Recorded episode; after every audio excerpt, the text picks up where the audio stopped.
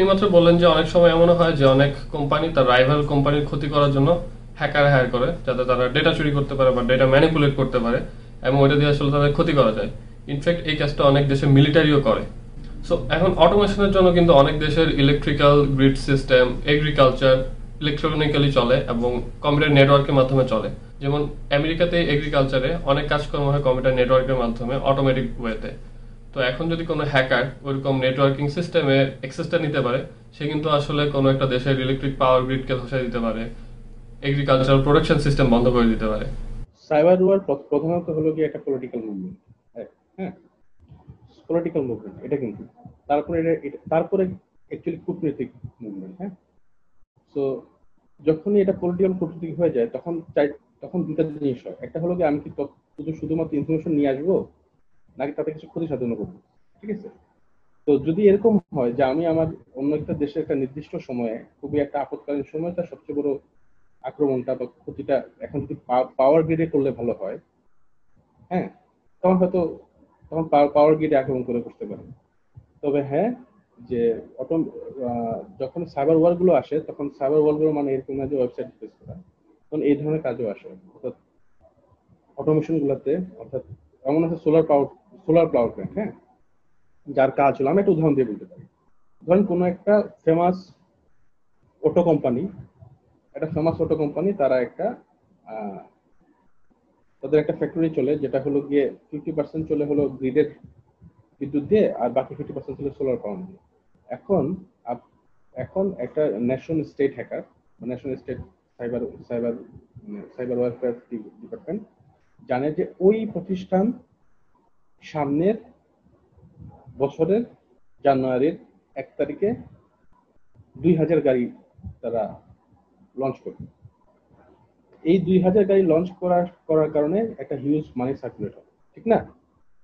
এবং এটা কোনো এক কারণে এটা ন্যাশনাল ন্যাশনালের সাথেও কানেক্টেড এখন পলিটিক্যালি ভাবে চিন্তা করা হলো বা কূটনীতিভাবে চিন্তা করল যে আমি যদি ওইখানে একটা হ্যাম্পার করতে পারি, তাহলে প্রফিট আছে, অর্থাৎ একটা শোডাউন হবে। দৃষ্টি ঘুরাইতে দেবে যে অনেক কিছু হইতে পারে। সাইবার ওয়ার ডিফারেন্ট এটা নিয়ে আবার মানে আলাদাভাবে কথা বলতে পারে প্রিপারেশন নিয়ে কথা বলতে হবে। রাত, যখন রাতের বেলা কাজ হয়, তখনই যদি পাওয়ার পাওয়ারের পার্টটা অর্থাৎ ইলেকট্রিসিটির পার্টটা কোনোভাবে কেউ ডিস্টার্ব করতে পারে ডিস্টার্ব করতে পারে, তাহলে তার প্রোডাকশনটা স্লো হবে। ঠিক না? তো সোলার পাওয়ার প্ল্যান্ট গুলোতে ঠিক ওই সময় যদি গ্রিডের গ্রিডের বিদ্যুৎ সেটিংসটা অর্থাৎ এটা প্রত্যেকটা সোলার পাওয়ার পয়েন্টে যে মেইন কন্ট্রোল সিস্টেম থাকে, সেখানে বলে দেওয়া যায়। যে কখন সে বিদ্যুৎটাকে, বিদ্যুতের যে, বিদ্যুৎটা যদি সে চার্জে অবস্থায় রাখে, তাহলে সে কখন ইয়েতে দিবে? কখন কত কত কত কিলোওয়াট সে সাপ্লাই দিবে ওখানে হ্যাঁ? সেই সেট আপের ভিতরে যদি সেটিংসটা চেঞ্জ করে ফেলা হয় যে সাপ্লাই দিব না, প্রথম দুই ঘণ্টা দেওয়ার পরে সাপ্লাই বন্ধ করে দিবে। এইভাবে সেট আপ করে দিয়েও ক্ষতি হবে। নির্দিষ্ট প্ল্যান্ড অবস্থা। সো মানে এইরকম ইতিহাস অনেক আছে এবং পাশাপাশি দেখা যায় আপনি যদি ইন্টারনেটগুলো থাকেন, দেখবেন যে নিউক্লিয়ার পাওয়ার প্ল্যান্টের ভিতরেও মানে হ্যাকারদের হাত আছে। ইনফ্যাক্ট এমন একটা কন্ট্রোভার্সিয়াল স্টোরি শোনা যায় ইরানের নিউক্লিয়ার প্ল্যান্টের ব্যাপারে, যে ইরানের নিউক্লিয়ার প্ল্যান্টের কাজ শুরু হয়েছিল দুই হাজার চার পাঁচের দিকে, কিন্তু এই প্ল্যান্ট সাকসেসফুল হতে যে সময়টা লাগে, এই সময়ের মধ্যে আসলে সাকসেস পাওয়া যাচ্ছিল না। তো এই ব্যাপারে একটা কন্ট্রোভার্সিয়াল গল্প শোনা যায় যে কয়েকটা দেশ মিলে ইরানের যে নিউক্লিয়ার প্ল্যান্টের কম্পিউটার নেটওয়ার্ক সিস্টেমটা ছিল, এটা খুবই আইসোলেটেড সিকিউর একটা সিস্টেম ওই সিস্টেমে আসলে একটা ম্যালওয়ার ছড়িয়ে দিছিল যে ম্যালওয়ারটা অ্যাকচুয়ালি ওদের কম্পিউটার সিস্টেমটাকে ইনফেক্টেড করে। তো নিউক্লিয়ার পাওয়ার প্ল্যান্টে ইউরেনিয়ামকে আসলে একটা নির্দিষ্ট ভাইব্রেশনে রাখতে হয়। তো ম্যালওয়ারটা যেটা করল যে ভাইব্রেশনটা যে কন্ট্রোল করে যে কম্পিউটার সিস্টেমটা ওই কম্পিউটার সিস্টেমটাকে যেহেতু তারা ইনফেক্টেড করে ফেলছে সো ইউরেনিয়াম আর নির্দিষ্ট লেভেলে ভাইব্রেট হয় না। তো এই কারণে ইরানের নিউক্লিয়ার প্ল্যান্টের কাজ অনেক পিছিয়ে যায়। তো এই প্রজেক্ট বারবার ফেইল্ড হচ্ছিল। তো বাংলাদেশের ব্যাপারেও তো আমাদের তাহলে একটা রিস্ক আছে, যে বাংলাদেশে আসলে গার্মেন্টস ইন্ডাস্ট্রি নির্ভর। এবং আমাদের নিউক্লিয়ার পাওয়ার প্ল্যান্টের কাজ হচ্ছে এবং আমাদের অনেক প্রসেস আছে যেগুলোতে আসলে অটোমেশন হয়। তো বাংলাদেশে তো এরকম কোনো অ্যাটাক হতে পারে। যে সাইবার অ্যাটাকের মাধ্যমে বাংলাদেশের এই ইন্ডাস্ট্রির গ্রিডগুলোকে অফ করে দেওয়া হলো। যুদ্ধ হোক বা অন্যান্য রাইভালারি হোক, অনেকভাবে এই জিনিসটা হতে পারে। তো বাংলাদেশে তো আসলে এমন রিস্ক আছে যে কম্পিউটার সিকিউরিটি রিলেটেড এইগুলাকে কমবেট করার জন্য আমাদের কি এনাফ স্কিল আছে দেশে? আপনার কি মনে হয়? মানে যখন আমার যখন আমি হায়ার করব, তখন স্কিল সেট আছে কিনা? ধরেন, আমি ধরে নিলাম হ্যাঁ? ধরেন, এবার চিন্তা করলাম যে এখন গভর্নমেন্ট এরকম স্কিল সেট আছে, এই ধরনের লোককে হায়ার করবে, এবং সেটা এখনই হায়ার করবে। এটা হলো গিয়ে আরেকটা কনসেপ্ট যখন আপনি কোনো কিছু ন্যাশনাল স্টেট চিন্তা করবেন, বা বড় পর্যায়ে চিন্তা করবেন, বা এরকম ভাবে চিন্তা করবেন যে এটা আমার একটা, আরেকটা মিলিটারি তখন আপনাকে অবশ্যই চিন্তা করতে হবে যে, আপনাকে তৈরি করতে হবে। এক্সিস্টিং যদি কোনো স্কিল সেট থাকে, সেটাকে এটা হলো প্লাস পয়েন্ট কারণ হলো ন্যাশনাল স্টেট আক্রমণ করার জন্য বা এই ধরনের যে আপনার ইন্ডাস্ট্রিয়াল সিস্টেম সেগুলো টেস্ট টেস্ট করার জন্য কোনো পরিবেশ বা কোনো ধরনের কাজের আসলে প্রয়োজন হয়নি এখন পর্যন্ত।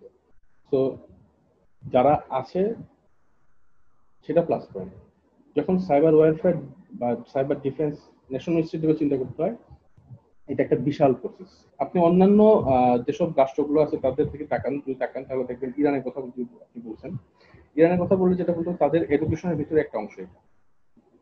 হ্যাঁ তারা এডুকেশনের ভিতরে অংশ এবং তারা স্কিলটাকে বা এই ধরনের মানুষগুলোকে তারা ট্রেস করা, তৈরি করা পুরো, পুরোটাকেই তারা এডুকেশনের ভিতর দিয়ে নিয়ে গেছে। অর্থাৎ তাদের ইউনিভার্সিটি থেকে হ্যাঁ তাদের কম্পিউটার ইঞ্জিনিয়ারিং এর ভিতরে বলেন বা সফটওয়্যার ইঞ্জিনিয়ারিং বলেন তার ভিতরে একটা পার্টি থাকে সিকিউরিটি অফিসিভ সিকিউরিটি পার্টটা থাকে। তো সেখান থেকে স্কিলগুলো ধরা হয় এবং পরবর্তী সময় ট্রেনিং এর ব্যবস্থা থাকে। তো, এখনই আমি হায়ার করে ফেলব, এরকম কোনো কিছু নিয়ে আসলে ন্যাশনালিস্ট চিন্তা হয় না। ন্যাশনালিস্ট চিন্তা করতে হলে আপনাকে একটু গ্রাউন্ড লেভেলে কাজ করতে হবে। সেটা মানে প্রায় বারো বারো বছর, বারো থেকে বিশ বছর মতো প্ল্যান করতে হবে। ঠিক এখন থেকে আমি বিশ বছর পরে আমার হাতে যে জেনারেশনটা আসবে, সেই জেনারেশনটাকে দিয়ে তার কিছু অংশ দিয়ে আমি ইচ্ছা করলে এখন আরেকটা আর্মি তৈরি করতে সাইবার আর্মি তার মানে এই স্কিল ডেভেলপমেন্টের প্রসেসটা আসলে অনেক লং তো গত কয়েক বছর আমরা অনেক পলিটিক্যাল ইস্যুতে দেখেছি যে বাংলাদেশের কিছু হ্যাকার গ্রুপ মিয়ানমার এবং ইন্ডিয়ার কিছু ন্যাশনাল ওয়েবসাইট তারা হ্যাক করে এবং মেসেজ ঝুলিয়ে দিয়ে আসে যে অমুক কারণে আমরা তোমাদের, তমুক ওয়েবসাইটগুলি হ্যাক করছি বাংলাদেশের হ্যাকার গ্রুপ তো এই ব্যাপারগুলিকে আপনি আসলে কীভাবে দেখেন? যদিও ওরা ন্যাশনাল লেভেলে ওরকম বড় কোনো ক্ষতি করেনি জাস্ট ওয়েবসাইট হ্যাকের মতো ব্যাপারে সীমাবদ্ধ ছিল। তো এই কাজগুলো কি আসলে আমাদের দেশকে কোনোভাবে বেনিফিট করে নাকি ক্ষতি করে? আপনার কি মনে হয়? অ্যাকচুয়ালি সাইবার ওয়ারের সাইবার ওয়ার মানে এই না যে আবার সেটা ন্যাশনাল স্টেট হইতে পারে, সেটা অর্গানাইজলি আপনার দেশপ্রেম থেকেও আসতে পারে হ্যাঁ? সাইবার ওয়ারের সংজ্ঞার ভিতরে এরকম কিছু নাই যে একেবারে খুব একটা প্রাতিষ্ঠানিক ভাবে আগাবে, এরকম কিছু আসলে সাইবার ওয়ারফেয়ারের ভিতরে সো আমি তখনই বললাম যে সাইবার ওয়ারফেয়ার নিয়ে যদি আমার কথা বলতে হয়, তাহলে আমাকে মানে আমাকে প্রিপারেশন নিয়ে আবারও বসতে হবে। কারণ হলো গিয়ে সাইবার ওয়ারফেয়ার হলো একটা জটিল অ্যাক্ট হ্যাঁ? এটার ভিতরে অনেক কিছু হইতে পারে।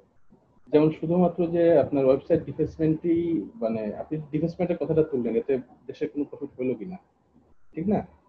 বা এদের, সব জিনিস এরকম না। সাইবার ওয়ারফেয়ার আমাদের এরকম না যে সব হ্যাকার হইতে হবে, এরকম কিছু না। আপনারা দেখবেন যে অ্যানোনিমাস গ্রুপটা কি করে? ওরা কিছু টুল পর্যন্ত টুলের টিউটোরিয়াল দিয়ে ছেড়ে দিত। ঠিক না? তো পৃথিবীর সব মানুষ ওই টুলগুলো টিউটোরিয়াল দেখে ক্লিক করতো এবং মানে ওইভাবেই কাজ করে গেছে। এটা বেনিফিট নিয়ে আসছে। সাইবার ওয়ারফেয়ারের জিনিসটা হলো কি যে আমরা যেটা দেখতেছি সেটা তো না হইতে পারে, ঠিক না? যেমন আমরা আমরা দেখতেছি যে ডিফেসমেন্ট হয়েছে শুধুমাত্র। তার এগেনস্টে তো অনেক কিছু হয়েছে। যেমন নিউজ হয়েছে। বাংলাদেশের বাংলাদেশের মানুষের এরকম একটা স্কিল সেট আছে, এটা হঠাৎ করে প্রবৃদ্ধি হয়ে গেছে। সেটা সংখ্যা যাই হোক পাশাপাশি হলো যে এটা একটা ইন্ডাস্ট্রি হতে পারে। এবং এই ধরনের স্কিল সেট বা এইভাবে মেন্টালিটির লোক এই ইন্ডাস্ট্রিতে আছে, এটাও তো জানা হয়েছে। আপনার আউটকামটাও আর কি দেখতে হবে। সাইবার ওয়ারফেয়ার বা এই ধরনের কথা চিন্তা করতে গেলে আপনাকে আটটা জিনিস মনে রাখতে হবে, সেটা হলো গিয়ে যে সাইবার ওয়ারফেয়ার অনেকটা ইয়ার মতো। এই জিনিসটা এরকম হতে পারে যে ইনফরমেশন ওয়ারের মতো। যে আমার ধরেন এটা উদাহরণ দিয়ে বলতে পারি। যেমন ধরেন একটা একটা দেশ, দেশটা ইউরোপিয়া। ইউরোপে আছে। আর একটা দেশ যেটা ধরেন এশিয়াতে। তো ইউরোপিয়ান কান্ট্রি কন্টিনিউয়াসলি তাদের নিউজ করে যাচ্ছে যে এশিয়ান ওই ওই কান্ট্রিতে এমন একটা জাহাজ তৈরি করা হচ্ছে, যে জাহাজের ভিতরে আপনার এতগুলো যুদ্ধ বিমান ল্যান্ড করতে পারে। এটার ভিতরে নিউক্লিয়ার অনেক কিছু আছে। তো এইভাবে তার মিডিয়াকে নিউজ করে যাচ্ছে। এবং সোর্স কি? সোর্স হলো গিয়ে এটা বিশ্বস্ত মাধ্যম। সেই বিশ্বস্ত মাধ্যম সেখানে ফুটেজ আছে, ছবি আছে, সবকিছু দেওয়া হয়েছে। এবং সেখানে মিলিটারি ডিজাইনগুলো দেওয়া আছে প্রচার হয়ে গেছে। এখন ইউরোপিয়ান ওই কান্ট্রির গভর্নমেন্ট চিন্তা করল, ওই এশিয়ান কান্ট্রির ওই তার থেকে যদি আগায় থাকতে হয়, তাহলে আমাকে ইনভেস্টমেন্ট করতে হবে। তো গভর্নমেন্ট সেই সব ফুটেজ পাওয়ার পরে নিউজ পাওয়ার পরে ইউরোপিয়ান কান্ট্রিটা তারা বিশাল বড় প্রজেক্ট হাতে নিয়ে এরকম একটা প্রজেক্ট শুরু করে দিচ্ছে যেটা এরকম নিউক্লিয়ার প্লট পাওয়ার দিয়ে চলবে, একটা জাহাজ, যে জাহাজের ভিতরে যুদ্ধ বিমান নামতে পারবে। এবং ওই এশিয়ান কান্ট্রি যেটা করতেছে, তার থেকেও দ্বিগুণ। কয়েকদিন পর দেখা গেল, যখন তারা করে ফেলছে, তারপর দেখা গেল যে আসলে আসলে এশিয়ান কান্ট্রি ওরা কিছুই করে এই ধরনের কোনো কিছু তারা করে নাই এবং সেটা পুরাটাই একটা প্রভাগান্ডা ছিল। আলটিমেট ক্ষতি কার পেল আলটিমেট ক্ষতি হয়েছে ইউক্রেন ইনভেস্ট করে ফেলছে। এখন এখন তো তার যুদ্ধ করার কোনো জায়গা নেই। এখন সে এত ইনভেস্টমেন্ট কোথায় লাগাবে? কোথাও লাগাইতে পারতেছে না। সাইবার ওয়ারফেয়ার এরকমও হতে পারে। তো আপনি যদি এইভাবে চিন্তা করেন যে ডিফেসমেন্ট করে কি হয়েছে এইভাবে চিন্তা করলে আসলে আসলে এটা খুব ন্যারো পয়েন্টে হাত দেওয়া হবে। এটা আশেপাশে অনেক কিছু হতে পারে, অনেক কিছু হয়েছে এই জন্য এখন আপনি কথাটা বলছেন, এই কথাটা তো আসছে ওই কাহিনীর পরেই। তো ডিফেন্স করার পরেও নিউজ হয়েছে বাংলাদেশ সম্বন্ধে মানুষ অনেক কিছু জানছে গভর্নমেন্টের চিন্তা ভাবনা চেঞ্জ হয়েছে যারা আমরা ইন্ডাস্ট্রিতে ছিলাম, তাদের চিন্তা ভাবনা চেঞ্জ হয়েছে তো এখন একটা ইন্ডাস্ট্রি হিসেবে দাঁড়িয়েছে সবচেয়ে বড় বিষয় হলো গিয়ে দুই হাজার ষোলো সালে যে বাংলাদেশ ব্যাংকের ঘটনাটা ঘটছে, সেই ঘটনা ঘটনা ঘটার পরে জিনিসটা আরও পাকাভুক্ত হয়েছে এবং এই বাংলাদেশে এখন সাইবার সিকিউরিটি ইন্ডাস্ট্রি এবং সাইবার সিকিউরিটি যে স্কিল সেট তার যে গুরুত্ব আছে, সেটা বাড়ছে। আমরা যখন ক্যারিয়ার ডেভেলপমেন্টের দিকে আগাই, আমাদের ম্যাক্সিমাম ক্ষেত্রে আসলে আমাদের ফোকাসটা থাকে যে স্কিল ডেভেলপমেন্টের জন্য। এই স্কিলটা আসলে ক্যারিয়ার রিলেটেড স্কিল এবং মোস্ট অফ দ্য কেসেস আমরা আসলে পলিটিক্স রিলেটেড ব্যাপার স্যাপার তেমন একটা অ্যাওয়ার্ড থাকি না। But just like the butterfly effect আমাদের হয়তো বা ছোট একটা স্কিল দেশের কোনো ইস্যুতে অনেক বড় এফেক্ট ফেলতে পারে। এটা স্পেসিফিক্যালি বলার রিজন হচ্ছে যে আমাদের জেনারেশন একটা খুব কমন ফেনোমেনা দেখা যায় যে আমরা অনেকেই বলি যে আই হেট পলিটিক্স এবং পলিটিক্যালি আসলে আমরা তেমন একটা নলেজেবলও না। আমরা পলিটিক্সকে অলওয়েজ ইগনোর করে যাই। এই ব্যাপারে আমরা জানতেও যাই না। এখন আপনার কাছে আমার প্রশ্ন হচ্ছে যে, আমাদের কি আসলে পলিটিক্সকে হেট করে এটার ব্যাপারে মূর্খ থাকা উচিত? নাকি অফেন আমরা আমাদের যে স্কিল আছে, এটা দিয়ে একটু পলিটিক্যালি আওয়ার হলে দেশের জন্য কোনো ভালো ইম্প্যাক্ট আসলে আমরা আনতে পারব? আচ্ছা আসলে ব্যাপারটা হচ্ছে এরকম আই হেড পলিটিক্স এটাও একটা পলিটিক্স হ্যাঁ? সাইবার সাইবার সিকিউরিটিতে আমরা আমরা একটা কথা বলি। তুমি নিরাপত্তার জন্য যাই করবা, সেটাই আসলে সাইবার সিকিউরিটি কেউ যদি এখন চিন্তা করে এইভাবে যে, ঠিক আছে, আজকে আজকে সকালে আমি কম্পিউটার অন করার পরে আমি কিছুই করব না, শুধুমাত্র আজকে ফায়ারওয়ালটা চেক করব, তো সেটাও সিকিউরিটি এখন আইহেড পলিটিক্স মানে হলো আসলে একটা পলিটিক্স ঠিক আছে? পলিটিক্যালি চিন্তা করতে হলে যে একটা ব্যানার আন্ডার চিন্তা করবে, তা না আসলে। আপনি যখন নিজের দেশকে নিয়ে চিন্তা করবেন, না বিগার পিকচার যে, ওকে, আমি কদিন পরে আমার এখান থেকে আমার আমার বিদেশ থেকে আসলে স্কিল হায়ার করে এখানে আনতে হইতেছে। তাহলে একটা কাজ করি, আমি এখানের স্কিলটাকে গ্রো করার জন্য কিছু ইনভেস্টমেন্ট করি। করার পরে সেই সেই ইনভেস্ট সেই স্কিলটাকে আমার এখানেই আবার কাজে লাগাবো, যাতে বাইরে থেকে আমার স্কিল হায়ার করতে না পারে ফলশ্রুতি কি হবে? বিশাল একটা বিশাল একটা ডলার বাইরে কিন্তু যাচ্ছে না। হ্যাঁ টাকাগুলো বাইরে যাচ্ছে না। টাকাগুলো ভিতরে থাকতেছে। তখন কি হবে? এটাও তো একটা পলিটিক্যাল মুভমেন্ট ঠিক না? যে আমি আর বাইরের বাইরের রাষ্ট্রের সাহায্য নিতেছি না। বা যারা আমাদের ন্যাশনাল নয়, তাদের তাদের কাছে আমার, তাদের কাছে আমার ইন্টারনাল নিউজ ইন্টারনাল ইনফরমেশনটা শেয়ার করতেছি না ডিরেক্টলি সেটাও আসলে ঘুরে ফিরে তো ওই পলিটিক্যাল পলিটিক্যাল সিদ্ধান্তের দিকে যেতেছে। তো ওই মানে কেউ আসলে পলিটিক্সের বাইরে না। এটা অসম্ভব প্রতিষ্ঠানিক পলিটিক্সের বাইরে বাট অরিজিনাল পলিটিক্সের বাইরে কেউ না তার মানে আমরা যখন আমাদের নিজেদের টেকনিক্যাল স্কিল গ্রো করব, আমাদের একটু রাজনীতি সচেতন হওয়া দরকার বলে আপনি বলতেছেন। না হলে হয়তো বা আমাদের স্কিলটা এমন ভাবে ইউজ হতে পারে যে কোনো একটা অ্যাডভার্স ইফেক্ট হয়তো এটা নিয়ে আসবে, যেটা আমরা হয়তো নিজেরাও চাই না ইনার ইনসাইড ধনী হওয়া এবং সম্পদশালী হওয়া দুটা ভিন্ন বিষয়। আমাদের যাদের ইয়ং জেনারেশন বলেন বা প্রেসিডেন্ট আমাদেরকে যেটা শেখানো হচ্ছে সেগুলোকে যে তোমাকে ধনী হইতে হবে। ধনী হওয়া মানে হলো যে আমার কাছে প্রচুর মূল্যবান জিনিসপত্র আছে। তো এটা আমি সবাইকে দেখাতে পারব। সম্পদশালী মানে হলো গিয়ে যেটা আমি ন্যাচারাল বাই ন্যাচারালি এটা আমার আছে, ঠিক আছে? এটা এটা ন্যাচারালি আমার কাছে সবসময় থাকতেছে। তো সেটা আমাকে হয়তো ডাইরেক্টলি কোনো প্রফিট দিতেছে না, কিন্তু সে ইনডাইরেক্টলি অনেক প্রফিট দিতেছে। আচ্ছা। তো এই জন্যই বলা হয় মেধা সম্পদ। তো আমাদের একটা সমস্যা হয়ে গেল কি? যে আমরা সবকিছু টাকা দিয়ে হিসাব করি। তো জেনারেশনটার মধ্যে যখন টাকা দিয়ে হিসাব হিসাব করা হয় এবং একটা সেট কেরিয়ার নির্ঝঞ্ঝাট জীবন চিন্তা করা হয়, তখন শুধু একজন কর্মী উৎপাদন হয়। একটা ভালো কর্মী উৎপাদন হওয়া শুরু করে। তো কর্মীদের জীবন কি হয়? সবসময় কর্মী হিসেবে থাকে। এই জন্য দেখবেন, আমি সফটওয়্যার ইন্ডাস্ট্রি নিয়ে কথা বলি। এই জন্য দেখবেন যে একজন ভালো কর্মী কোনো একটা ভালো লিডার হতে পারতেছে না। অর্থাৎ লিডারশিপ যে লিডারশিপের যে পদগুলো আছে, সেই পদগুলোতে দেখবেন যে এমন একজন ব্যক্তি বসে আছে, সে আর কি, সে আসলে সফটওয়্যার ইঞ্জিনিয়ার না। হ্যাঁ? স্যার, সাবেক কোন সফটওয়্যার ইঞ্জিনিয়ারিং নলেজ হয়তো নাই, কিন্তু সে তাদেরকে শাসন করতেছে। সো একটা ভালো কর্মী হওয়ার পরপরই আমাদের বোঝা উচিত কীভাবে বিজনেস কাজ করে, কীভাবে অর্থনীতি কাজ করে, কীভাবে ফিউচার প্ল্যান কীভাবে কাজ করে এর পাশাপাশি লিডারশিপ স্কিলটা প্রয়োজন। লিডারশিপ স্কিল মানে এই না যে আমি আসলে ধমক ধমক দিয়ে পাঁচ ছটা মানুষকে চালাই বা পাঁচ থেকে পনেরো, পনেরোশো মানুষ চালাবো, এইটা না। আপনি এমনও হতে পারে, আপনার বর্তমান স্কিল সেট কীভাবে, আপনার বিজনেস গোলের সাথে ইন্টিগ্রেট হয়। সেটা আপনি জানেন এবং সেইভাবে একটা বিশাল জনসম্পদকে নিয়ন্ত্রণ করতে পারেন। সেটাও হতে পারে। সো আমাদের ওই ভালো একটা চাকরি পাওয়ার পরে যে একটা স্যাটিসফ্যাকশন চলে আসে, যে আমি এখন বড় প্রতিষ্ঠানে চাকরি পাইছি তো আমার একটা লাইফটা সেট হয়ে গেছে। আসলে এটার থেকে একটু বের হয়ে আসতে হবে যে না, আমাকে এখন একটা লিডারশিপ পয়েন্টও যেতে হবে। যদি আমার স্কিল থাকে, যদি ভালো থাকে, আমি আর কয়েকজন মানুষকে নিয়ন্ত্রণ করতে পারব এবং আর ভালো কিছু আউটপুট নিয়ে আসব। এর ফলে যেটা হবে, যেটাকে বলা হয় যে আপনার একটা ভালো স্কিলফুল লোক যদি একটা ম্যানেজমেন্ট লেভেলে চলে আসে, তখন কিন্তু এটা প্রতিষ্ঠানের জন্য একটা বিরাট সম্পদ। কিন্তু এরকম হলো যে অনেকগুলো সফটওয়্যার ইঞ্জিনিয়ার বা কোনো একটা ইঞ্জিনিয়ার ইঞ্জিনিয়ার উপরে এমন একজন ব্যক্তি নিয়ন্ত্রণ করতে আসলো, যিনি আসলে শুধুমাত্র ম্যানেজমেন্টের উপরে পড়ালেখা করছে, কিন্তু উনি জানে না যে সফটওয়্যার ইঞ্জিনিয়ার কীভাবে কাজ করে। তখন যেটা হবে একটা ক্ল্যাশ হবে হ্যাঁ? এবং এর কারণে যেটা হয়, আমি দেখছি যে ইঞ্জিনিয়ারদের ভিতরে একটা জিনিস কাজ করে ভাই, আমাকে কাজ দেন, আমি কাজ করে দিই, আমি আর কিছু চিন্তা করতে চাই না। এইসব চিন্তা আমাদের বের হয়ে আসতে হবে। কারণ নিজের জেনারেশন নিজের জেনারেশন এবং নিজের যে আপনার নিজের যে সমস্যাগুলো হইতেছে, সেগুলো সমাধান করতে হবে তো আপনি যদি সমাধান করার চেষ্টাই না করেন, তাহলে আপনি কীভাবে বলবেন বাকিদেরকে আপনার জুনিয়রদেরকে যে, ওকে, আমি এই ইন্ডাস্ট্রিটা গ্রো করা এবং ইন্ডাস্ট্রি ইন্ডাস্ট্রির সামনে ফিউচারে কি হবে, সেটার একটা গোল সেট করতে পারছি। কারণ সবাই কর্মীর মতো চিন্তা করা শুরু করে। এটা ঠিক না। যে কারণে দেখা যাচ্ছে যে লিডারশিপে একটা বিশাল গ্যাপ তৈরি হয়েছে। সফটওয়্যার ইন্ডাস্ট্রির কথা আমি উদাহরণ হিসেবে বলছি বাট আমি জানি না সেখানে সেখানে আমি মনে করি যে লিডারশিপ জায়গাটা হয়তো তৈরি হয়ে গেছে অনেক পুরাতন বাংলাদেশে। সাইবার সিকিউরিটি লিডারশিপের জায়গাটা একদমই ফাঁকা। লিডারশিপের অংশ লিডারশিপ বলতে যেটা অরিজিনালি বোঝানো হয় যে অ্যাকচুয়ালি ফিউচারিস্টিক চিন্তা করতে হবে স্ট্র্যাটেজিক প্ল্যানিং করতে হবে কারেন্ট যে স্কিল সেট আছে সেই সেটটাকেও ঠিক রাখতে হবে প্লাস হলো ফিল্টারাইজেশন করা।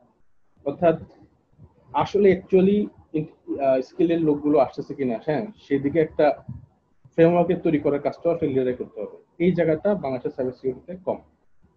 বলতে গেলে নাই। আচ্ছা অনেকেই তো আসলে হ্যাকার হতে চায়। কম্পিউটার ইঞ্জিনিয়ারিং এ ভর্তি হওয়ার পর অনেকেরই স্বপ্ন থাকে যে আমি হ্যাক করে দুনিয়া উল্টায় ফেলব। তো নতুনদের জন্য, নতুনরা কেউ যদি সাইবার সিকিউরিটি নিয়ে স্কিল গেইন করতে চায়, তার আসলে কীভাবে শুরু করা উচিত? এটা একটা এটা একটা ভুল এটা একটা ভুল ধারণা যে আমি আসলে যদি কখনো কিছু শুরু করতে চাই একদম শুরু থেকেই আপনার ওই ডিফারেন্ট ভাবে ফ্রেমওয়ার্ক শুরু এরকম কিছু না আসলে। সিকিউরিটি লাইনে কাজ করার জন্য আপনাকে কম্পিউটার সিকিউরিটি লাইনে কাজ করতে হলে আপনাকে আসলে টেকনোলজিক্যাল বেসিক জানতেই হবে।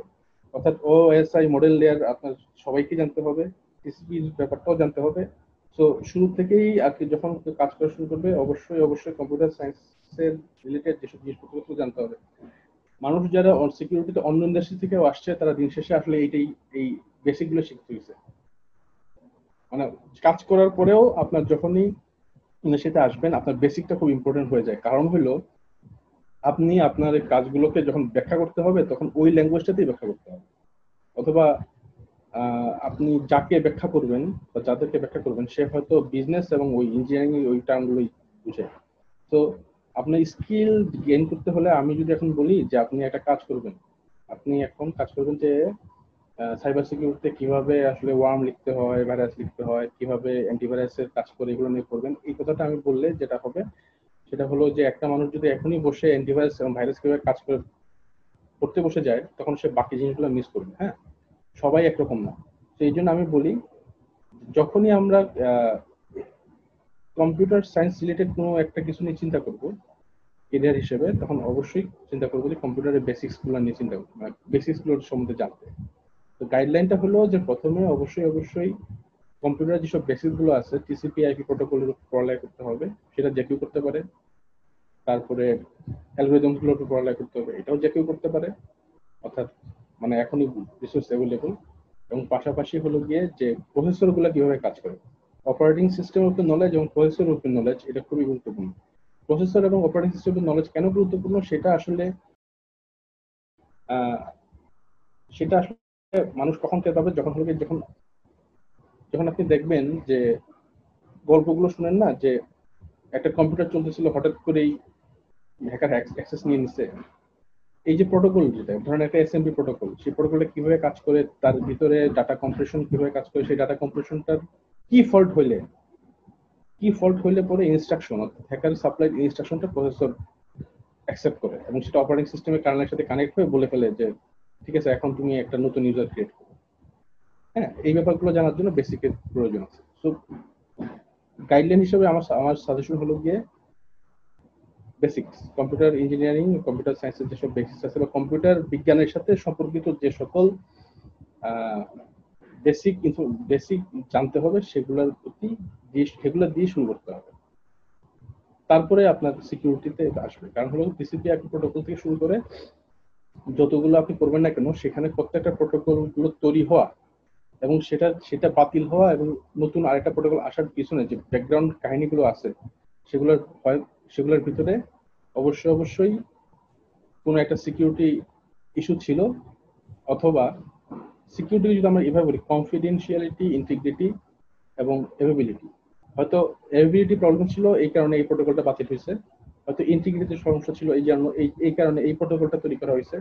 হয়তো কনফিডেন্সিয়ালের মধ্যে প্রবলেম ছিল, এই জন্য হয়তো এই প্রোটোকলটা আসছে। তো আপনি যখন বেসিকই কাজ করতে থাকবেন আপনি অটোমেটিক্যালি আপনার নিজের ভিতরের স্কিলটা টের পাবেন যে আচ্ছা ঠিক আছে, আমি চিন্তা করতে পারতেছি কিনা?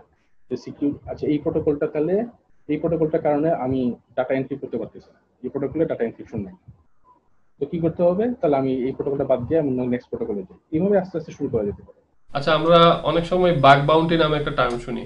বাগ বাউন্টি জিনিসটা আসলে কি? এবং এটা আসলে কখন করা উচিত? আবারও সে একই কথা।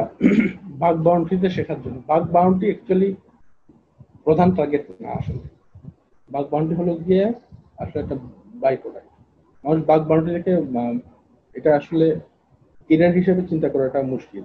কারণ এটা একটা প্রচার হয়েছিল যে এটা একটা কেরিয়ার বাট এটা কেরিয়ার না। জিনিসটা হলো গিয়ে যে আপনি আপনার স্কিল সেটটাকে আপনার ফ্রি টাইমে কোথাও ইউজ করতে চান, তার বিনিময় তার বিনিময়ে আপনি কি প্রফিট চান, ঠিক না? আপনি আপনার সে প্রফিট নাও আসতে পারে, কোনো সমস্যা নেই। তো আপনি কোথাও তাদের ওপেনিং করা আছে, কোনো একটা প্রতিষ্ঠান, তার কোনো তাদের প্রতিষ্ঠানকে ওপেন ওপেন একটা ইয়ে দিয়ে রাখছে, যে কেউ যদি টেস্ট করে কোনো সিকিউরিটি ইস্যু পাও আমাকে জানায়, ঠিক না? এই হলো ব্যাকগ্রাউন্ড আর সেটার পিছনে অনেক প্রফিট অনেক কিছু আছে, সেটা বুঝলাম। তো বাগ বাউন্ডি করতে হবে। এই হিসেবে যদি কেউ স্কিল অ্যাচিভ করা শুরু করে, তার সমস্যা যেটা হবে, যেটা একদম ট্রু বাস্তব কথা বলতেছি, কারণ হলো মানে হায়ারিং বলেন বা নিজে হায়ার হওয়া বলেন, এই দুটোর অভিজ্ঞতা থেকে বলি যে অন্য কেউ যে হায়ার করে সেই বিষয়ে, যেটা হলো মানুষ একটা বক্সের মধ্যে আটকায় যেভাবে যেমন ধরুন কোথাও একটা ওয়েব অ্যাপ্লিকেশনের ভালামিটি পাইছে। ওই একটা ভালামিটি পাওয়ার পরেই জাস্ট আটকায় যাচ্ছে। কারণ হলো গিয়ে বাগ বাউন্ডকে একটা ফিল দেয় যে, তুমি একটা বাগ পাইছো, সেই কারণে তোমাকে আমি বাউন্ডি দিচ্ছি। কিন্তু এটা প্যান্টেস্ট না। এরকম হবে না ইন্ডাস্ট্রিতে এরকম হয় না। আপনি ওই বাগটা পাওয়ার পর কতটুকু প্রফিট করছেন? মানে অর্থাৎ আপনি কতটুকু ইনফরমেশন গ্যাদার করতে পারছেন? এটাকে এসকেলেট করে কতদূর পর্যন্ত নিতে পারছেন? সেটা হলো ইন্ডাস্ট্রি চায় তো বাগ বাউন্ডটা কখন করবে? এখন আপনি আপনার স্কিলটাকে গেইন স্কিলটাকে শো করা সেটাকে ক্ষুরধার করা এবং সেখান থেকে প্রফিট প্রফিট আনতে চান, তখন আপনি বাগবানটি করেন। হ্যাঁ কিন্তু বাগবান থেকেই টার্গেট করে আপনি স্কিল গেইন করতে যাবেন বা বাগবান থেকে টার্গেট করেই আপনি সিকিউরিটি ইন্ডাস্ট্রিতে আসতে যাবেন, তাহলে আপনি পারবেন না। কারণ হলো গিয়ে তখন আপনার স্কিলটা ব্লকের মধ্যে পড়ে যাবে। একটা ক্রস সাইড স্ক্রিপ্টিং একটা ক্রস স্ক্রিপ্টে আপনাকে যে প্রফিটটা দিবে বাগবান দিতে কিন্তু রিয়েল পেন্টেস্টে হয়তো সেই ক্রস সাইড স্ক্রিপ্টটাকে অতটা মূল্য দেওয়া হচ্ছে না। কারণ হলো গিয়ে আপনি কি এটা কি ইউজ করে অ্যাডমিনকে টেক ওভার করতে পারছেন? আপনি অ্যাডমিনকে টেক ওভার করার মাধ্যমে সেটাকে বিজনেস বিজনেস ইনফেক্ট করতে পারছেন? এই পর্যন্ত দেখা সো কেরিয়ার হিসেবে বাগবাউন্টিকে আমি এখনই কেউ নিয়ে নিবে, এটা আমি আসলে কাউকে সাজেস্ট করি না। আচ্ছা আমরা যখন নতুন কোনো কিছু একটা শুরু করি, আমরা আসলে অনেক ক্ষেত্রে ক্লুলেস থাকি যে কীভাবে শুরু করা যায়, কি প্রজেক্ট করা যায়। তো দেখা যায় অনেক সময় আমাদের কোনো আইডিয়াই থাকে না যে কীভাবে আগানো যায় আর কি। তো এমন কোনো ফান প্রজেক্ট কি আছে যেটা দিয়ে শুরু করলে হয়তো বা সাইবার সিকিউরিটি নিয়ে খুব মজার সাথে স্কিল গেইন করা সম্ভব? ফান প্রজেক্ট বলতে আর কি একটা জিনিস আর কি, আমি কিছু ইফেক্টিভ কাজ দেখছি আর কি মানুষের। যেগুলো কাজ করার পরে দেখছি সেটা কাজ করে ইফেক্টিভ কাজ করে, অনেক কাজ করা হয়। একটা প্রজেক্ট দেখছি এইভাবে যে ওপেন অ্যাপ্লিকেশন সিকিউরিটি প্রজেক্ট যে টপ টেন সেই টপ টেনের যে লিস্ট আউটগুলো আছে ভানাবিলিটির ওই লিস্ট আউট লিস্ট আউট করে নিয়ে সে ইন্টেনশনালি ভানারেবল অ্যাপ্লিকেশন তৈরি করছে। অর্থাৎ ওই অ্যাপ্লিকেশনটা টেস্ট করলে এই ভানারগুলো পাওয়া যাবে। তো ওইটা যখন সে বানাইতে বসে তখন তো মানুষ ভাবে যে একটা দুর্বল সিস্টেম তৈরি তৈরি করা কোনো ব্যাপার না। মজার কাহিনী হলো, আপনি যখন ইন্টেনশনালি কোনো দুর্বল সিস্টেম তৈরি করতে যাবেন, তখন আবিষ্কার করবেন যে এটা কতটুকু শক্ত, কত প্ল্যান অবস্থা প্ল্যান অবস্থা করতে হবে। অর্থাৎ এটা একটা প্রজেক্ট হতে পারে যে আমি ইন্টেনশনালি ভানারেবল সিস্টেম তৈরি করব, তৈরি করব, এবং সেটাকে আবার এক্সপ্লোর করে দেখব যে কতদূর যাওয়া যায়। একটা ইস্যু আরেকটা হতে পারে যে একটা কাজ অনেকে করে সেটা হলো ফায়ারওয়াল ডেপ্লয় করে ফায়ারওয়াল ডিজাইন করে। সেটাও করা যেতে পারে। আর আমি কখনোই বলব না যে ফান প্রজেক্ট করতে গিয়ে খুব সিরিয়াস এমন কোনো প্রজেক্ট তৈরি করে ফেলা, যেটা আসলে হার্ম করে, সেটা ঠিক না। তো অনেক অনেক প্রজেক্টও দেখছি এরকম যে যে প্রজেক্টটার আলটিমেট টার্গেটই হলো যে ইনফেকশন করে দেখাবে সে নেটওয়ার্কের ভিতরে। সেটাকে আসলে একাডেমিক পর্যায়ে অনেক সেটাকে অ্যাকসেপ্ট করতে অবশ্যই হবে। কিন্তু প্রথমে আর কি ইউনিভার্সিটির ইউনিভার্সিটি বা কোনো শিক্ষা প্রতিষ্ঠান নিশ্চয়ই এটা যাবে না যে তুমি ইনফেক্টেড করে দেখাও। সো আমার বেটার হয় প্রথমে আর কি সৃষ্টিশীল এবং পজিটিভ কোনো একটা প্রজেক্টকেই হাতে নেওয়া ভালো। তো আমার গাইডলাইনটা হবে গিয়ে যে যদি আমি জানতে চাই যে দুর্বদর্শনে জানতে চাই তাহলে যে ওয়েব অ্যাপ্লিকেশন হয় তাহলে ওয়েব অ্যাপ্লিকেশন দুর্বলতা জানার পরে সেটাকে ইন্টেনশনাল ভানারেবল একটা অ্যাপ তৈরি করতে গেলেও কিন্তু আসলে দুটা জিনিস জানা হবে। একটা হলো কি, যে আমি একটা ভানারেবল ডিজাইন ডিজাইন কি কোড করলে পরে আমি জানব যে এটা ভানারেবল হয়েছে এক, দুই নাম্বার হলো কি, এতে কি ভানাবিলিটি থাকে এটাও জানা হলো। প্লাস হলো, এই ভানাবিলিটি তো, এই ভানাবিলিটিকে তো এক্সপ্লোর করতে হবে। তো কীভাবে এক্সপ্লোর করা যায় সেটাও শেখা হবে। তো এটা হলো সবচেয়ে প্রফিটেবল ওয়ে আর কি, একটা স্টুডেন্টের জন্য। আচ্ছা বিগিনারদের জন্য আপনার সাজেশন কি থাকবে? যে কোন ধরনের ফোরাম ব্লগ এগুলো ভালো? অথবা গুগলে যদি ওরা সার্চ করা শুরু করে, কি দিয়ে আসলে সার্চ করতে হবে শুরুর দিকে? সাইবার সিকিউরিটি বলেন বা যেটাই বলেন স্ট্যাক ওভারফ্লো সব জায়গাতেই আছে হ্যাঁ স্ট্যাক এক্সচেঞ্জ যেটা হ্যাঁ স্ট্যাক এক্সচেঞ্জে সবকিছু আছে। তবে আমি মনে করি রেডিট যেটা আছে রেডিটের যে নেটসেক একটা চ্যানেল সেই চ্যানেলগুলো ফলো করা ভালো। এতে আপনি লেটেস্ট কি কি সমস্যা, কি কি সিকিউরিটি সমস্যাগুলো আছে সেগুলো শুনে জানা যায়। আর কিওয়ার্ডগুলো কি? কিওয়ার্ডগুলো হলো গিয়ে আপনি মানুষ এমনি জেনে ফেলবে যেমন ভার্নাবিলিটি এখন আপনি ভার্নাবিলিটি শব্দের আগে পিছে যাই ইউজ করেন, যেমন নেটওয়ার্ক স্পেস ভার্নাবিলিটি যদি গুগলে সার্চ করেন, তাহলে একটা একদিকে যাবে। ওয়েব অ্যাপ্লিকেশন ভার্নাবিলিটি তাহলে একদিকে যাবে। সো কিওয়ার্ডগুলোর কিওয়ার্ডগুলো সব এগুলোর ভিতরেই ঘুরবে। তো যখনই কেউ এই ভার্নাবিলিটি শব্দটা আগে পিছিয়ে ইউজ করবে নতুন নতুন শব্দগুলো শিখবে। এখন মুখস্থ যদি মুখস্থ যদি বলা হয়, তাহলে আমি বলব যে মুখস্থ বলতে বলেন, তাহলে বলব যে ঠিক আছে এক্সপ্লয়েট প্রিভিলেজ এসকেলেশন তারপরে হলো রেট লিমিট বাফার ওভারফ্লো এই শব্দগুলো ইউজ করলে আপনি অনেক কিছু জানতে পারবেন। বাট আমার মনে হয় প্রথমে ভার্নাবিলিটি শব্দটাকে স্ট্যাটিক রাখে তার আগে পিছিয়ে যে নেটওয়ার্ক ভার্নাবিলিটি তারপরে হলো ওয়েব অ্যাপ্লিকেশন ভার্নাবিলিটি এগুলো যদি আমরা খেয়াল করি তাহলে আমরা আস্তে আস্তে আসলে ভিতর ডিপে যেতে পারব। আচ্ছা মেয়েদের জন্য সাইবার সিকিউরিটি ফিল্ডটা ক্যারিয়ার ডেভেলপমেন্টের জন্য কেমন ফ্রেন্ডলি কারণ আমরা অনেক সময় শুনি যে টেকনিক্যাল ফিল্ড আসলে মেয়েদের জন্য না। তো এই সাইবার সিকিউরিটি ফিল্ডটা স্পেসিফিক্যালি কেমন আসলে মেয়েদের জন্য? আচ্ছা আপনাকে একটা জিনিস আমি আশ্বস্ত করতে চাই। সিকিউরিটিতে মেল মেল ফিমেল বা এই ধরনের কোনো ব্লক নেই হ্যাঁ? এটা এটা হলো এই ইন্ডাস্ট্রির সৌন্দর্য। এই ইন্ডাস্ট্রিতে আপনার ইগো আছে, এই ইন্ডাস্ট্রিতে ফেম আছে ইন্ডাস্ট্রিতে আপনার ওই যে, কি বলব গর্ব করার মতো যে একটা ব্যাপার আছে, এটা থাকে এটা এটা হলো ইন্ডাস্ট্রির একটা সৌন্দর্য। আপনি যদি গুগলে সার্চ করেন বা অন্য ইয়েতে খুঁজেন দেখুন প্রত্যেকটা কথা বলে যে ফুল অফ ইগো কিন্তু কোনো জেন্ডার ইয়ে নেই। ডিসক্রিমিনেশনের কোনো পয়েন্ট আসলে নাই। একটা কথা হলো যে ফিমেল কেন কম? ফিমেল কেন কম সেটা অবশ্যই একটা বিষয়। ফিমেল কেন কম? যার ইন্টারেস্ট আছে সে আসলে আসতেছে বাংলাদেশেও একই অবস্থা। বাংলাদেশেও এই কারণে ফিমেল সংখ্যা কম। কিন্তু বাংলাদেশে ফিমেল ফিমেল সিকিউরিটি এক্সপার্ট আছে। বাংলাদেশেও আছে, বাইরেও আছে। আর জেন্ডার ডিসক্রিমিনেশন আমার মনে হয় না এই ইন্ডাস্ট্রিতে আছে। আমি কোথাও দেখিনি। মানে আমার চোখে পড়ে নাই কখনো। মানে এটা হয় নাকি? আচ্ছা কম্পিউটার সায়েন্স সহ অন্যান্য ফিল্ডের লেটেস্ট আপডেট জানার জন্য কনফারেন্সগুলো অনেক ইম্পর্টেন্ট যে কোনো একটা কনফারেন্সে গেলে নতুন কি আসতেছে লেটেস্ট এই ব্যাপারে জানা যায়। তো সাইবার সিকিউরিটির ব্যাপারে এরকম বড় কনফারেন্স বা ইভেন্ট কোনগুলা? সিকিউরিটিতে সবচেয়ে বড় রেসপেক্টেড যে কনফারেন্সটা হয় সেই কনফারেন্সটা হলো ডেফকন সেটা ইউএসএ তে হয়। আর এটা হলো ব্ল্যাক হ্যাট এটা এশিয়াতে সিঙ্গাপুরেও হয় ইউএসএ তেও হয় সারা পৃথিবীর ইউরোপেও হয়। তো ডেফ ডেফকন একটা ডেফকনের আপনার, সেটা আবার বিশাল ইভেন্ট সেখানে আপনার সাইবার সিকিউরিটি যতগুলো সাইবার সিকিউরিটির যতগুলো বিভাগ আছে, তার যতগুলো পার্টের, প্রত্যেকটা পার্টের ইভেন্টই ওখানে হইতে আছে ডেফিনে থাকে। আর ব্ল্যাক হ্যাট হলো গিয়ে একদমই কর্পোরেট লেভেল ব্ল্যাক হ্যাটের টার্গেটটাই কর্পোরেট স্টাইলটাও কর্পোরেট আর ড্যাপকম জিনিসটা হলো কর্পোরেট এবং ক্যাজুয়াল সব কিছুই আছে। সো কেউ যদি কোনো একটা কনফারেন্সকে ফলো করতে চায়, আমি সাজেস্ট করব, প্রথমে হলো গিয়ে ডেফকন পরে হলো ব্ল্যাক হ্যাট এই দুটো থেকে নজর রাখতে। আর একদমই অফেন্সিভ যারা আছে, একদমই অফেন্সিভ বলতে হলো গিয়ে শুধুই এক্সপ্লোটেশনের উপরে, শুধু কনফারেন্স ডেফকন তো অবশ্যই আছে ব্ল্যাক হ্যাটও আছে, এখন নতুন একটা আসছে অফেন্সিভ ফোন যেটা জার্মানিতে অসম্ভব অফেন্সিভ কোন একটা আছে, সেটা থেকে নজর তবে ডেফকন এবং ব্ল্যাক হ্যাট মিনিমাম আচ্ছা সফটওয়্যার ইঞ্জিনিয়ারদের অনেকেরই গোল থাকে যে বড় কোম্পানিগুলোতে কাজ করা, যেমন গুগল ফেসবুক অ্যামাজন এইসব কোম্পানি থাকে, অনেকে ড্রিম কোম্পানি তো সাইবার সিকিউরিটির ক্ষেত্রে স্পেসিফিক্যালি কোন কোন কোম্পানিগুলো আসলে ওই রকম ডেস্টিনেশন হতে পারে? এরকম কোম্পানি হতে পারে যারা মিলিটারি সাপ্লাই দেয়। মিলিটারিতে মিলিটারি মিলিটারি কন্ট্রাক্টর যারা, ওইসব কোম্পানি যেমন লকেট মার্টিন হতে পারে। গুগল নিজেও গুগলের এখানে যেটা আছে, সেটা হলো যে গুগলের প্রজেক্ট জিরো আছে। তারপরে জিরো ডে ইনিশিয়েটিভ আছে। সাইবার সিকিউরিটি আসলে বড় মানে সাইবার সিকিউরিটি একটা ব্যাপার হলো কি যে প্রতিষ্ঠান বা ব্র্যান্ডের দিকে যায় না আর যারা স্কিল সেট আছে, তারা কখনো বলে না। বড় প্রতিষ্ঠানে কাজ করলে ওটা বলে না যে, আমি অমুক প্রতিষ্ঠানে আছি। এটা ম্যাটার করে না তারপরেও যদি বড় স্টেক হতে হয়, বড় বড় প্রজেক্টের সাথে কানেক্ট থাকতে হয়, তাহলে আমি বলব ঘুরে ফিরে ওই সফটওয়্যার ইন্ডাস্ট্রিতে যেগুলো আছে মাইক্রোসফট গুগল তারাই। আবার কিছু অ্যান্টিভাইরাস কোম্পানিও আছে, পাশাপাশি অ্যান্টিভাইরাস কোম্পানি এই কারণে বললাম মানে অ্যান্টিভাইরাস দিয়ে তার পপুলার হয়েছিল বাট এখন তারা সব লেভেলের এই সাইবার সিকিউরিটি এক্সপার্টই তারা হায়ার করে। তো ওগুলো হতে পারে। হ্যাকিং এর স্কিলের কথা যদি ধরি তাহলে কোন কোন দেশ আপনার মতে পৃথিবীতে এগিয়ে আছে আর কি হ্যাকিং এর ব্যাপারে?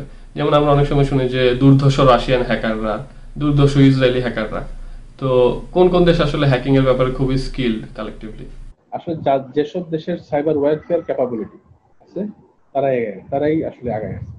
সেটা রাশিয়া হতে পারে সেটা ইউএস হতে পারে সেটা ইরান হতে পারে সেটা নর্থ কোরিয়া হতে পারে। তো রিসেন্টলি আমি আর কি অনেক ইতিহাস টিহাস পড়ে বুঝতে পারছি যে প্রত্যেকটা মানুষ মানে একটা মানুষের সংস্কৃতির সাথে তার নিরাপত্তা চিন্তা ভাবনা জড়িত। অর্থাৎ একটা এলাকাতে তাদের নিরাপত্তার ডিফেন্স মেকানিজম বা চিন্তা ভাবনা তার সংস্কৃতির সাথে আসলে অতপ্রতভাবে জড়িত। কেন বলতেছি? যখনই আমরা যখন আমি এই যে ইতিহাস নিয়ে পড়ালেখা শুরু করলাম, তখন কি দেখলাম যে যেসব জাতিরা বেশি আক্রমণের শিকার হয়েছে তাদের সংস্কৃতির বদল ঘটছে এবং এক সময় তারা অফেন্স এবং ডিফেন্সটাকে তাদের সংস্কৃতির অংশ বা সৌর্য বীর্য হিসেবে নিয়ে নিছে। যে কারণে আপনি কোনো কোনো সংস্কৃতি দেখবেন যে তোর, তরোয়াল নিয়ে যে কোনো একটা আনন্দ হয়েছে, তারা কোনো একটা তরোয়াল নিয়ে বেরোয় গেছে এবং তরোয়াল নিয়ে বেরোয় গিয়ে তারা তরোয়াল দিয়ে নাচানাচি। কোনো এক, কোনো সংস্কৃতি দেখবেন যে তারা আনন্দ প্রকাশ করে হলো আকাশে গুলি ছুড়ে হ্যাঁ? তো প্রিয় দর্শক, এই ছিল আজকের পর্ব এবং আশা করি যে আপনারা যারা হ্যাকিং নিয়ে ইন্টারেস্টেড তারা অনেকে অনেক চিন্তা ভাবনার খোরাক পেলেন। কেউ যদি শুরু করতে চান, তার কীভাবে শুরু করতে হবে হ্যাকিং এর ওয়ার্ল্ডটা কেমন এই ব্যাপারে অনেক খুঁটিনাটি তথ্য আমরা পেলাম শাহি মির্জা ভাইয়ের কাছ থেকে। তো ভাইকে আন্তরিক ধন্যবাদ জানাচ্ছি। তো এই তিন পর্বে আমরা আসলে কথা বললাম যে আমাদের সবার যে কমন আগ্রহের ব্যাপার থাকে, যে গেম ডেভেলপমেন্ট কম্পিউটার হ্যাকিং এই ব্যাপারগুলো নিয়ে। তো পরবর্তী পর্ব থেকে আমরা আসলে জাম করব একটু ডিপ পড়াশোনা রিলেটেড ব্যাপারে, যে কীভাবে আসলে পড়াশোনাটা করতে হবে। তো চোখ রাখুন পরবর্তী পর্বে। আর এই ভিডিওটা যদি আপনার ভালো লেগে থাকে, আপনার যদি মনে হয় যে ভিডিওটা নতুন স্টুডেন্টদেরকে অনেক হেল্প করবে please share it with them এবং লাইক কমেন্ট শেয়ার দিয়ে পাশে থাকুন। Bye bye